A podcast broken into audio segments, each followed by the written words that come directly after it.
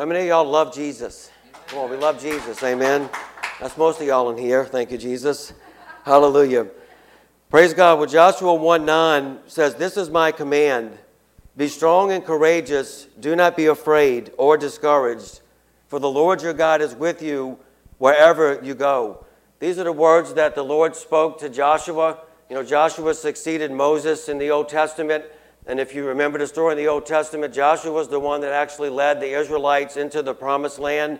And these are the words in the first chapter of Joshua that God that God spoke to him as he was about to take the Israelites across the Jordan River into the land that they were going to possess and they were going to take.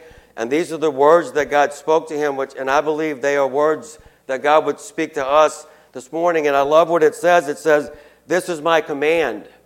In other words, God, God was commanding Joshua. He was saying, He was saying, "Be strong and courageous."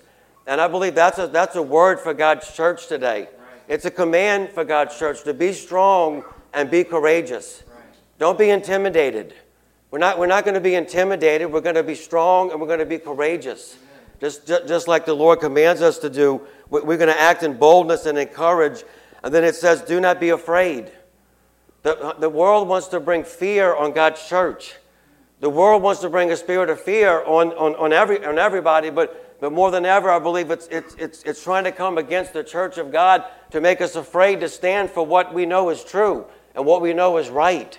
So, so the Lord says, do not, do not be afraid and do not be discouraged, he says. And how many of y'all get discouraged sometimes?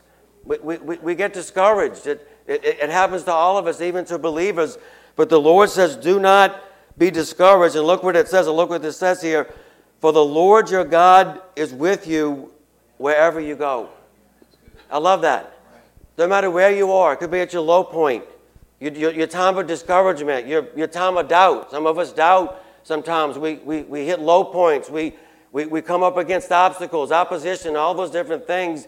And that the Lord is reminding Joshua, and I believe He's reminding us today, that the Lord is with you wherever you go. That that gives me hope.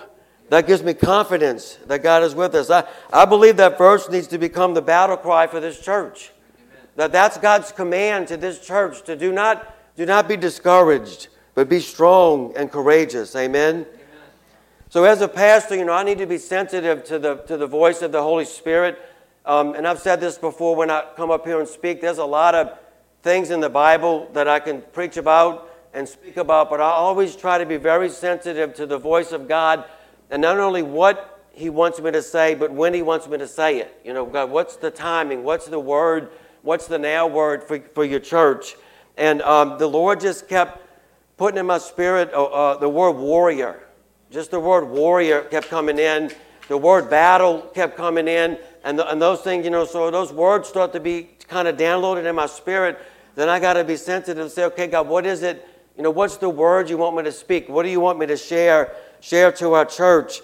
And I titled the message today, Keep Fighting the Good Fight. Amen. Keep fighting the good fight. And, you know, if you look at the Old Testament and the New Testament, and this has always been something that's been very fascinating to me. You, you read the Old Testament, and there's a lot of war.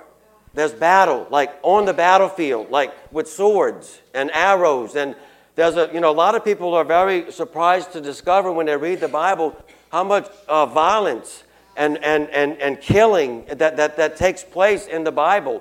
And, and, and uh, but, but in the Old Testament, there's, there's, there's wars, there's, there's where, where kings led their, their, uh, their, their side of the battle, their men into battle to face another king. So, so all throughout the Old Testament, there's these, there's these wars and these battles that, that take place in many places throughout the Old Testament. But when you get to the New Testament, you turn you turn the page and all of a sudden you open it up and there's the book of Matthew. There's none of, there's none of the wars. There's no there's no kings leading their armies into battle. There, there's no swords being drawn. There's no arrows being being pulled back. There's no blood being shed on the battlefield. So you, you, you can think as a Christian or as a believer that all of a sudden the war has ceased. That there's, that there's no longer a war, that, that God only wanted to, wanted us to fight or wanted a war to be in the Old Testament, not the New Testament. But really, if you pay attention as you're reading the Bible, you will discover that the war has not ceased. The war has not ceased. Um, the, the war has actually transitioned from a physical battle to a spiritual battle. There's still a battle.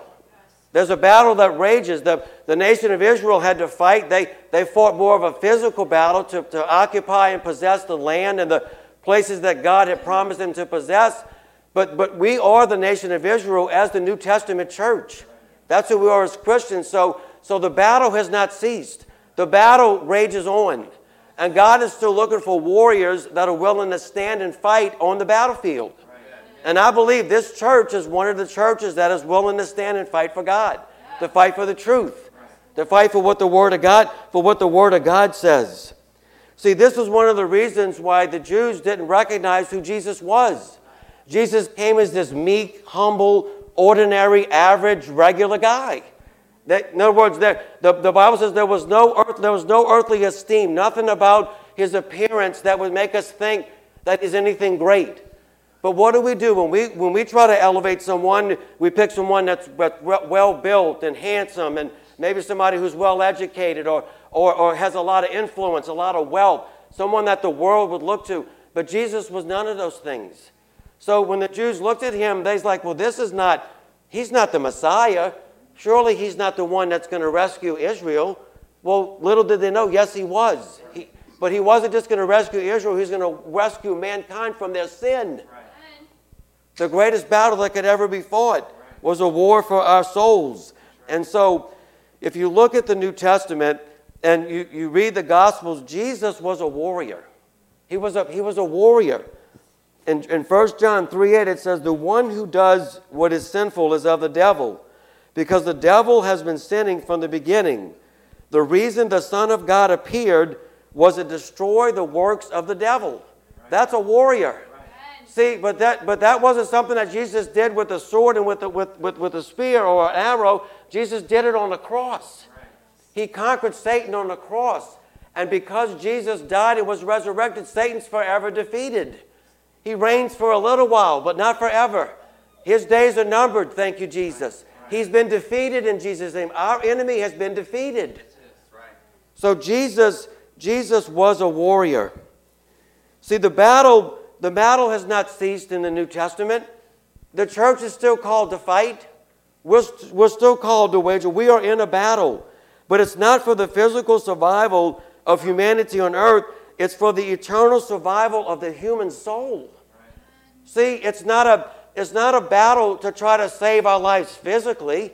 Th- this body's going to die. Right. This outer shell is, is decaying, the, the, the Bible says. And And if you're getting older, like I'm getting older, you'll discover that the outer shell decays. But what does the Bible say? The inner man has been renewed day by day. Why? Because we have new life given out by the Holy Spirit. We, we've been born again.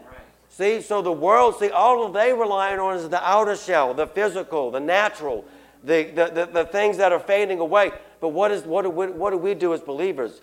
We're feeding that inner man. See, that, that spiritual man. See, we're being renewed day by day. See, that, that that that's our life. So what we have to ask ourselves is, are you aware that a fight even exists? You have to ask yourself that. I'm asking the church this, but really this message is personal. It's you. And, and God's got to ask me, are you even aware that a fight even exists? I believe some Christians don't. They, they they come to church, they, they, they live their life, and they don't really understand that there's a real battle that takes place for them to be, to be a Christian. Yeah. Then the next question you have to ask yourself is, are you willing to fight?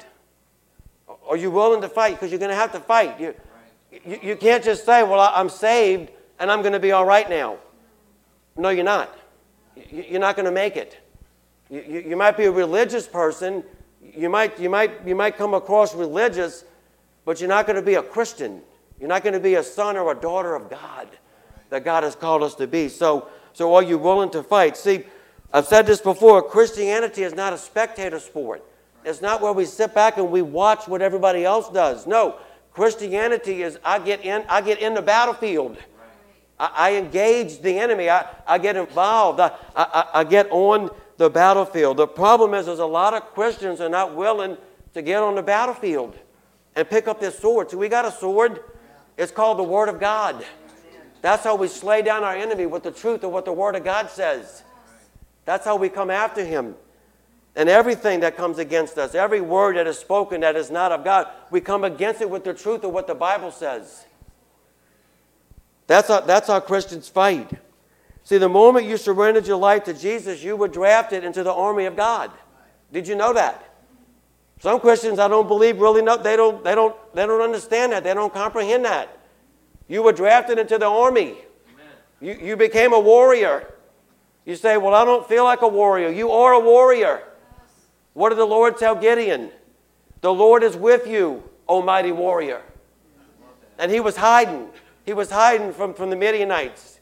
And, and, and God spoke to him, the Lord is with you, O mighty warrior. That's what God would say to every one of you today. The Lord is with you, O mighty warrior. See, fighting is not optional. It's essential. It's essential for our survival as Christians. We We can't just sit back and say, well, I, I don't know if I want to fight. You have to fight. You have to engage. You have to be willing to fight, or you're not going to survive.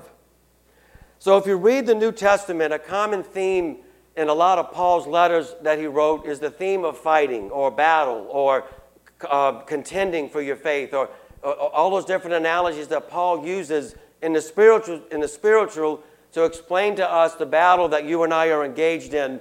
Uh, in, in the spiritual. And one of those I'm going to look at this morning is in First Timothy chapter six. And uh, we're going to look at verses eleven to sixteen. It says, but you, Timothy, are a man of God. So run from all these evil, evil things. Pursue righteousness and a godly life, along with faith, love, perseverance, and gentleness. Fight the good fight for the true faith. Hold tightly to the eternal life to which God has called you, which you have declared so well before many witnesses. And I charge you before God, who gives life to all, and before Christ Jesus, who gave a good testimony before Pontius Pilate, that you obey this command without wavering. Then no one can find fault with you from now until our Lord Jesus Christ comes again. For at the right time, Christ will be revealed from heaven by the blessed and one and only Almighty God, the King of all kings and the Lord of all lords. He alone can never die, and he lives in light so brilliant that no human can approach him. No human eye has ever seen him, nor ever will. All honor and power to him forever. Amen. And what a passage of scripture that is, but I want us to, again, to kind of take this personal, if Ruby wants to jump back to the beginning of that passage in verse one there, um, the right there where it says, it says, but you, Timothy. I want you to insert your name in that, like Brandon, but you, Brandon. Like make, make it personal, but you, Joshua, but you, Lee, are a man of God. So run from all these. Make, make the message personal, because that's what Paul, when we, when we read Paul's letters and his writings to the churches, who was Paul writing to? He's writing to Christians. It's not that he was just writing to Timothy or writing to the Philippians or the Colossians or the Ephesians. He was writing to God's church. So we need to make the Bible personal when we read it and understand that God is speaking to us. So, but look what Paul says here. Paul says to Timothy, he says, I charge you with this. Now, there wasn't just passive instructions. The charge was, it was something that he was telling Timothy, you are required to carry this out. It's a charge. God has given a charge to his church.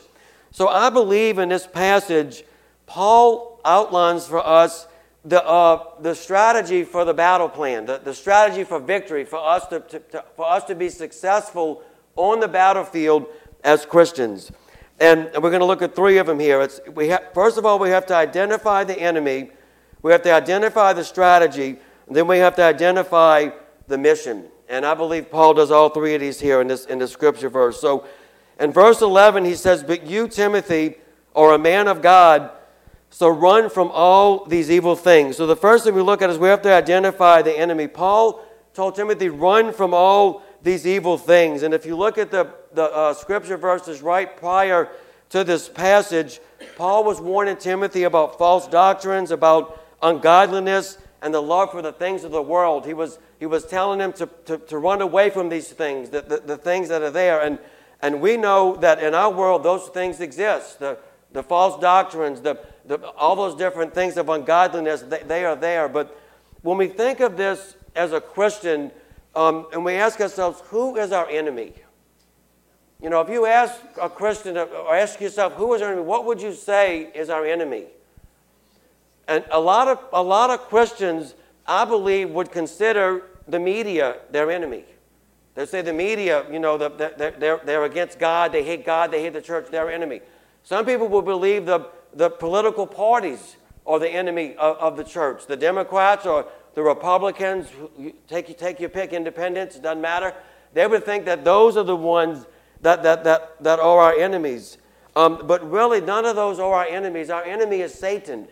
Our enemy is Lucifer. He he he is the devil, the Bible says. So, but the thing that makes it so difficult for us to identify our enemy with is you you can't see him. You can't see him. Now, the Hollywood and, has tried to depict pictures of, of images of what they think Satan looks like, and what, what do they always show him? Usually it's a it's a guy, you know, with, with, with horns, and he's dressed in a red suit, and he's got a got a pitchfork, and that that's Satan. That's not Satan. That's, he, he's, he's much more dangerous than a man standing in a red suit with a pitchfork.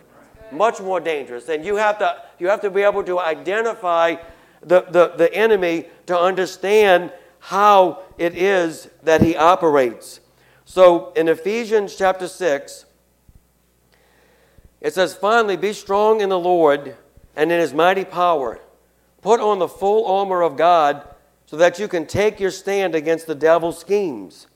For our struggle is not against flesh and blood, but against the rulers, against the authorities, against the powers of this dark world, and against the spiritual forces of evil in the heavenly realms." So our struggle, the Bible says, Paul says, is not against flesh and blood. It's not a physical battle that we wage. It's a spiritual battle that, that you and I that you and I wage. So what, what are the spiritual forces? You know, when Paul says the, the spiritual forces in the heavenly realms, what What are those spiritual forces? And, and as I share some of these, you're going to be able to identify with these, and you're going to recognize that, you know what? Those forces have come against me. They may be coming against you now. It, it may be something that's operating operate, operating in, in your life now. But those forces are opposed to God's church. They are opposed to what you and I are doing here this morning. They are opposed to what you and I stand for in Jesus Christ. There are real forces that stand opposed to God's church. The Bible says that we are living in an anti-Christ world. Do, do y'all know that? The spirit of the Antichrist, the Bible says, is already here. The Antichrist figure has not let, has not yet been has not yet come, but the Bible says the spirit of the Antichrist has come. What is an Antichrist spirit? Just what it says. Something that is opposed to Christ, that is opposed to God. That, that is anti-God, that, that is anti-truth, that is anti-word, that, that, that is opposed to everything that you and I stand for in this church. It's a spirit. It's a spiritual battle that we fight. So what are some examples of spiritual forces? Well, one of them is the spirit of apathy, um, and that's defined as a lack of interest or enthusiasm or concern. How many of y'all have ever had that spirit come on you where you just feel that you just don't have any energy for God? I know Lee, Lee's real honest and open, and, and recently you just, I think you sent a text to me and Mom. I don't know if there's anybody else that was on the text, but just to, just to be honest, you know what, I, I need prayer. I'm I'm feeling, what was it? You were? Like just under a heavy spiritual attack. Yeah. Just feeling like that apathy, that just. Right. Bitterness and emptiness. Yes, and that, and see, and, and we recognize now that's a that's a spiritual force. See, the, the, we can look at ourselves and say, maybe that's just me and I'm having a I'm having a bad day. No, that's a force in the heavenly realms of us, a spiritual force that is against you. And the spirit of apathy is that where it just makes us feel like you're not, there's no enthusiasm for the things of God. There, there's no excitement for the things of God. There's no energy. There's no there's no there's just no will. There's no willingness. It, and what kind of helped lead to that feeling was just this barrage of negativity and these yeah. negative. Yes. One after another, yes. After another, like there's nothing positive. Yes. Amen. And and how do you combat that? With the Word of God. What does the Word of God say? Greater is he that is in me than he that is in the world. Amen. The Bible says, I can do all things through Christ who strengthens me. You, you quote, see, that's how, that's how, that's how we come against the, see, the schemes. Just what Paul said here. For the struggle is not against flesh and blood, but against rulers. Well, above that he says, you stand against the devil's schemes. There's a scheme. And there's a scheme, I believe, for every one of us. That the devil knows us. See, we don't give the devil enough credit. He's not as powerful as God, but he's got a lot of power. But greater is Jesus. Greater is he that, in, that is in us, the Bible says.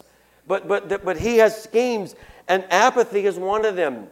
And how do we fight against that? We, we, we, we begin to claim the truth of what the Word of God says. Amen. And maybe we put on some worship music, and we just, it, it could be in your bedroom, it could be in your car, and you just start shouting the name of Jesus. Amen. I just start lifting my hands up and say, Satan, I, I, I, I, I, I am a child of God.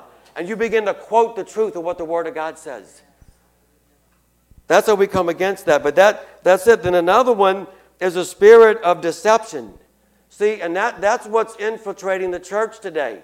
It's a deceiving spirit. What what did what did Satan tell Eve? What did it say? Did God did God really say? See, that's that, that's putting in a little bit of deception. And then you might have read something in the Bible, you might have experienced something, and the, de- the devil comes and says, did God really say that? Right, exactly. Yeah, God did tell me that, you know what, I got eternal life. Right. Yes, God really did tell me I'm born again. Yes, God really did tell me that Jesus conquered death, that my sins are forgiven. That see, but that that's deception. And then and then it comes into the church, and then how does it come into the church? It comes into the church with a spirit of compromise. See, the church, the, the, the, the twenty twenty-two church, they want to redefine what the what the Bible says. Because what, what, what has the world done? We've evolved. See, the world's evolving. So don't you understand, church? Pastor, get with the world. We're evolving now. If I want to call myself a woman, I'm a woman. It doesn't work that way. What does the Bible say? We don't compromise. There's no compromise, but that's a spirit. It's a spirit of deception. It's a spirit of compromise. And then, then there's a spirit of selfishness. That, that spirit's been around since the beginning. But, it, but, it, but it's prevalent more than ever today. And Lee kind of alluded to this when he was speaking earlier. Pastor Anthony said yesterday, you're not building your kingdom, we're building his. I love that. You know, a lot of times, and even as a Christian, we can get kind of higher on ourselves a little bit and think, well, man, God's doing this with me, and I'm showing me this, and I'm doing this, and all of a sudden it becomes more about God. What are you doing with me? Like, what are you doing in my life? But God's like, no, I'm building. I'm, you, you're build, you're helping him build his kingdom. You see, you're not building your kingdom; you're building his, and that kind of shifts the the responsibility or the the focus or the energy away from me to God. What God's bigger picture? Like, what what is it that God? that God is doing. So so Satan is our enemy, but there's another enemy, and this one may, may come as a surprise to some of us. In Galatians chapter five, it says, so I say, walk by the Spirit, and you will not gratify the desires of the flesh. For the flesh desires what is contrary to the Spirit, and the Spirit what is contrary to the flesh. They are in conflict with each other, so that you are not to do whatever you want. So the next enemy is, our, is is you. It's your flesh. And Paul says it right here. What he says, they are, the flesh desires what is contrary to the Spirit. They're in conflict with one another. And and Brother Rod says this all the time. He says, when you got saved, he says, your spirit got saved, but your flesh didn't. I wish the flesh would have got saved, but the flesh didn't. So the flesh is still hanging around. So guess what the flesh wants to do? Go back to doing what the flesh did before the flesh got saved. And there's a, there's a constant war. There's a, see, see, before you got saved, the war really wasn't there because the Spirit wasn't alive in you. There was no voice guiding you or directing you. The only voice that you heard was your, your voice, the voice of the flesh. Do whatever you want to do. Now all of a sudden, a new master comes in. Comes in. His name is Jesus. It's the Holy Spirit inside of us now. So now I'm given a choice. I'm not obligated, Paul said in the war, to satisfy the desires of the flesh or, or to satisfy the desires of sin. There's no, I'm no longer obligated. I'm obligated now to do what? To satisfy the desires of the Spirit. Right. But it's a choice that you and I make. In other words, you can't make the decision for me, and I can't make the decision for you. That, that's where it's personal. Right. See, Paul said, you, you, Timothy, O man of God. See, you, we, we have to do these things. But but the flesh, and, and, and the flesh, um, the flesh is a strong enemy. And the flesh, you know, Brother Rod says it, he goes, he goes, he goes the flesh sometimes, that, that's your worst enemy. You know, if you think about it, and, and we're, we're selfish. Um, we're impatient. Um, we, you know, lust, bitterness, complaining and murmuring, gossip, jealousy, all those things, that, that's part of the flesh, see? And we say, well, I'm saved, I don't have those things. Well, you're not telling the truth. You do. I do. Those, those things come. So what do we do? We, we we take the thought captive, as the Bible says, we take every thought captive, and then we bring it under the obedience of what the Word of God says. Is that bitterness? And, and I'm, I'm I'm guilty. My wife can tell you. So complaining, I'm you know complaining, murmuring. Is that of God? No. People got killed for that in the Old Testament when they when they murmured. They were killed. Why would you Why would you murmur? We got the cross. We've been forgiven. I got eternal life. I, I'm born again. I, I'm going to heaven when I die. What, what are we? What are we? What are we complaining about? Right. See, what? That's the flesh. Right. They're, they're, they're, it's constant. It's a constant battle. Constant battle. That's why it's imperative you stay engaged as a believer. You see, the devil loves a a a, a, a lone, a, a, just a, a stray wolf, a, someone a, you know that's going to be by themselves. That's just going to be out there. What? Why? Because they, they they're easy to attack. But when you're together in the pack, the church, it's harder for the devil to get to you. Right. So we gather here. We have our small groups. We do things like we did yesterday. We gather. We encourage. What the Bible says, when you come together, do what? Encourage one another. Build one another up. Right. We have to do these things. Jesus said, whoever wants to be my disciple must take up his cross and do what? Deny himself. Deny himself and take up his cross and follow me. The next thing Timothy said here, I mean, Paul said to Timothy here, is pursue righteousness and a godly life, in verse eleven, along with faith, love, perseverance, and gentleness. So the next thing we have to do is we, we have to identify the strategy, the, the enemy we've identified. Now, what, what's our strategy for, for, for coming against the enemy? Well, what did Paul, what did Paul say? You must pursue. You got, I tell people that when they get saved, you know, it's like someone gets saved and they're like, whoa. It's almost like they're looking at you like, okay, I'm saved. That, that what I don't do, I don't have to do anything. And you know what I tell them? I said, you got to start pursuing God. You got to get a Bible, uh, get it on your app, get a Bible app. Get, there's so many mechanisms now to get the Word of God. There's no excuse for not having the Word of God. There's so many translations out there, different ways that it that it can be communicated to us. But you got to actively go after God. I did that when I when I when I got saved and, and I, I began, I was hungry. I was just hungry for the Word of God, and, and I, I don't think it was intentional necessarily, but God, the Holy Spirit led me to, to the letters of Paul, just all of Paul's letters. And, and for me, the Bible, and I love the Old Testament now because I've, I've started reading that one-year Bible. I've started doing that several years ago, but I fell in love with the Old Testament because of the one-year Bible. But I was just I was just going to the New Testament, but I loved Paul's letters because for me, I'm one of those kind of guys that when I do something, I want to complete what I do. Because I want to finish what I do, and I want to do it in a timely manner. Well, most of Paul's letters are short, they're, but they're packed. Like Philippians, it's got uh, four chapters. Galatians has five chapters. And I felt like I could actually sit down and absorb one of Paul's books and uh, uh, accomplish something. Like I read a book in the Bible. And so whatever that looks like for you, you, you have to find that, but you got to go after God. Sitting in church on a Sunday morning for an hour or two hours is not going to, that's not enough. You have to pursue God. And Paul said, he says, pursue righteousness and a godly life. See, we don't just turn from evil, we turn to God. We turn away from the world, and then we don't just stay neutral. We go out, we run after God now. Amen. But you have to do that. Especially men, we, we, we, we lead for our families. Well, you have to lead. You have to lead your family. Look at this in James um, four seven. It says, submit yourselves then to God, resist the devil, and he will flee from you.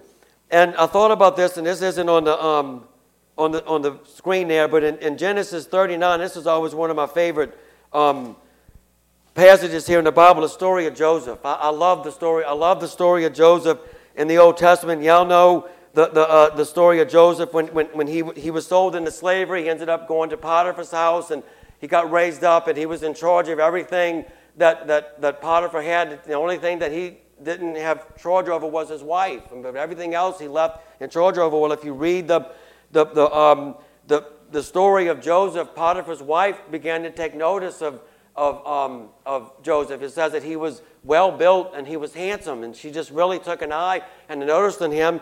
And look at the verses. I'm gonna read this, th- these verses here. It says, "Now Joseph was well built and handsome, and after a while his master's wife took notice of Joseph and said, 'Come to bed with me.'" This is in the Bible.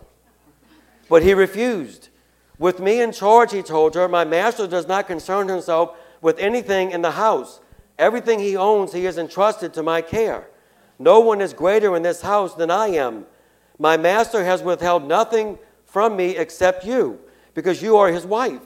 How then could I do such a wicked thing and sin against God?'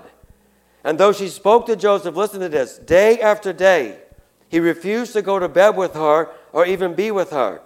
One day he went into the house to attend to his duties, and none of the household servants was inside." I believe that was deliberate. She she she planned that, had all the people out the house. "She caught him by his cloak and said, 'Come to bed with me.'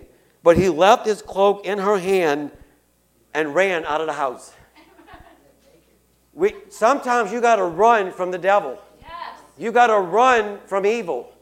You gotta you gotta run from those things, and it, it might be a physical, it might it might be physical, right. but but I can tell you one thing: it's gonna be radical. Right. It's gonna be it's gonna, you're gonna have if you're gonna survive in this ungodly world that you and I live in, you're gonna have to be a radical Christian. Right. It's not just gonna be just a everyday mundane Christian. No, you're gonna have to stand up and be radical for Jesus.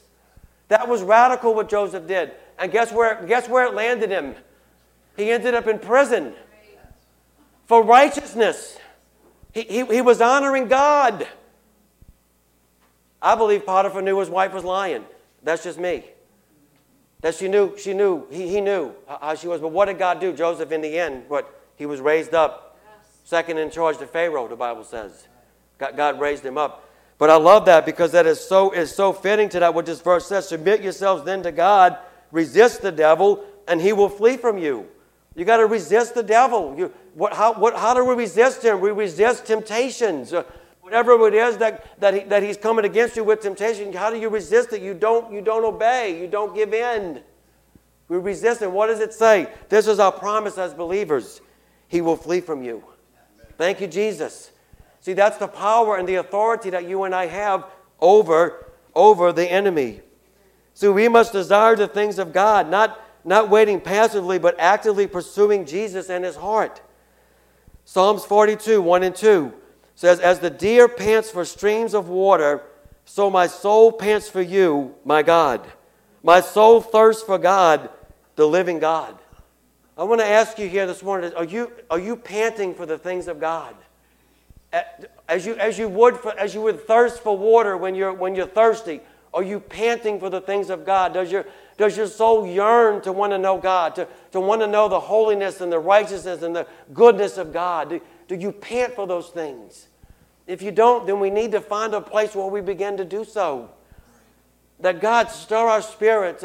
See, God's not condemning us with this. What does the Bible say? It just said we're not, we're not condemned.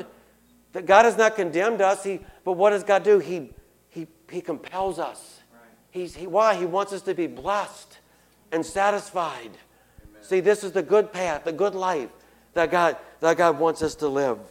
As the deer pants for streams, so my soul my thirsts for the living God. Do we do we see that? That's a pursuit. That's a yearning. That's a that's like I gotta find you, God. I got whatever it takes, whatever how much I gotta read, I gotta pray, whatever I gotta do, God, I gotta find you. I gotta pursue you, Lord. See, fighting, fighting involves pursuing and running after God. Romans twelve nine says, "Love must be sincere. Hate what is evil. Cling to what is good." See, we can actually hate in the Bible. It, it's okay to hate. It's hate the, hate the evil things. Hate the things that God hates. God, one of the things that God hates, God hates the hands that sheds innocent blood, the Bible says. God hates abortion. Those things, the thing that's prevalent right now in our nation, God hates those things. Hate the things that God hates. And then do what? Cling to the things that God loves. See, that's a pursuit. That, that, takes, that takes action. So what is the winning strategy? We submit, we pursue, and we resist. That's how we do that. That's, Paul had it right here. He told Timothy, you, O man of God. This is what I'm calling you to do. And then in verse twelve, he said, fight the good fight for the true faith. I like what he says for the true faith, because you could be, see, I'm, I'm going to share that. Fight the good fight for the true faith. Hold tightly to the eternal life to which God has called you, which you have declared so well before many witnesses. The next thing we have to do is we have to identify the mission. See, every battle plan has a mission. Why are we fighting? See, if, if, a, if a commander or a general takes his army into battle, those guys want to know, I'm willing to go fight for you, but why am I fighting? Why am I, why am I I'm willing to obey what you were telling me to do and sacrifice my life for whatever this is for this cause? What, what, is, what is our mission? What, is, what does Paul say there? Hold tightly to the eternal life to which God has called you. See, our mission is eternal life. Our mission is making it home to heaven. Our mission is finishing the race that we are running right now. It's making it to the end. Jesus said, he who remains faithful to the end will be saved. We, we, we, we got to run our race to the end. Our, our, our mission is to make it to the end. And our mission is to reach as many lost people as we can with the gospel and the truth of Jesus Christ. That's the mission of the church. That's what we fight for. And that's a battle worth fighting. That's a battle worth sacrificing our life, our life for. See, um, I was driving the other day. It was in Old Covington, around where y'all's houses used to be over there. They got they got a pavilion over there with some basketball courts right here co- close to the courthouse in Old Covington. And I was just cutting through, going back to um, to Collins Boulevard actually, and I, I just glanced at the pavilion, and they had some guys, some young guys in there playing basketball, and they had two guys dressed in black pants, a white shirt, and a tie. I know who those, I know who those guys are. That's Jehovah's Witnesses. And the guy was walking, and he he was he had his arm he had his arm around one of the young men, and they were just they were walking like this, and he was talking to him. And I was convicted. I said that's that should be the church. Right. The church should have his arm around that young man, because what, what that man was telling him was false. Right. That's a false doctrine. Yes. That's a false gospel. That's a false truth. We we have something worth fight. Our mission is worth fighting for. Getting on the battlefield and pursuing that. God help us to get on the battlefield and begin to speak the truth of salvation to those who are lost. Matthew thirteen forty-four says, the kingdom of heaven is like, is like treasure hidden in a field. When a man found it, he hid it again, and then in his joy went and sold all he had and bought that field. See, Jesus is saying when you find the truth of who Christ is, when you find your salvation, you, you, found, you found eternal life. He said it's like a treasure, like a valuable treasure. And then it says, when the man found it, he hid it again. And then in his joy, he went and sold all he had and bought that field. He gave everything else up in his life so that he could, he could pursue this new treasure. But when he says he hid it again, where did he hide it? In his heart. He hid it in his heart. And now what is he going to do? We're going to, whatever it takes, I'm going to defend this. I'm going to defend this treasure, just as I would an earthly treasure, a possession, your family, your wife, your children. You, you, you, you, you protect them. You, you'll die for them. We guard the treasure. We guard the treasure that God, that God has placed in our hearts. See, it's in a safe place. But some people, see, they don't guard the treasure. It's left out for intrusion or neglect or for sin. Are you safeguarding the salvation you have received? Is it in a safe place? Are you, are you keeping guard over your salvation? Are you watching what it is that God has done for you? See, Paul told Timothy, fight the good fight. I love that. He didn't just say fight the fight. He said fight the good fight of the true faith. Why, why is it a good fight? Because like I said, I got eternal life. God, God is good. All of God's promises are, are yes and yes and amen. God's word is true. God is good to us. It's a good fight. It's a fight worth pursuing. Amen? So we have to ask ourselves, are you, are you in the ring? Are you even in the ring? Are you outside the ring watching, watching other people fight? No, God, God is telling us, get in the ring. Are you willing to stand and fight? the good fight, Paul said. And then in verses fifteen and sixteen, it says, for at just the right time, Christ will be revealed from heaven by the blessed and one Almighty God, the King of all kings and the Lord of all lords. He alone can never die, and he lives in light so brilliant that no human can approach him. No human eye has ever seen him, nor ever will. All honor and power to him forever.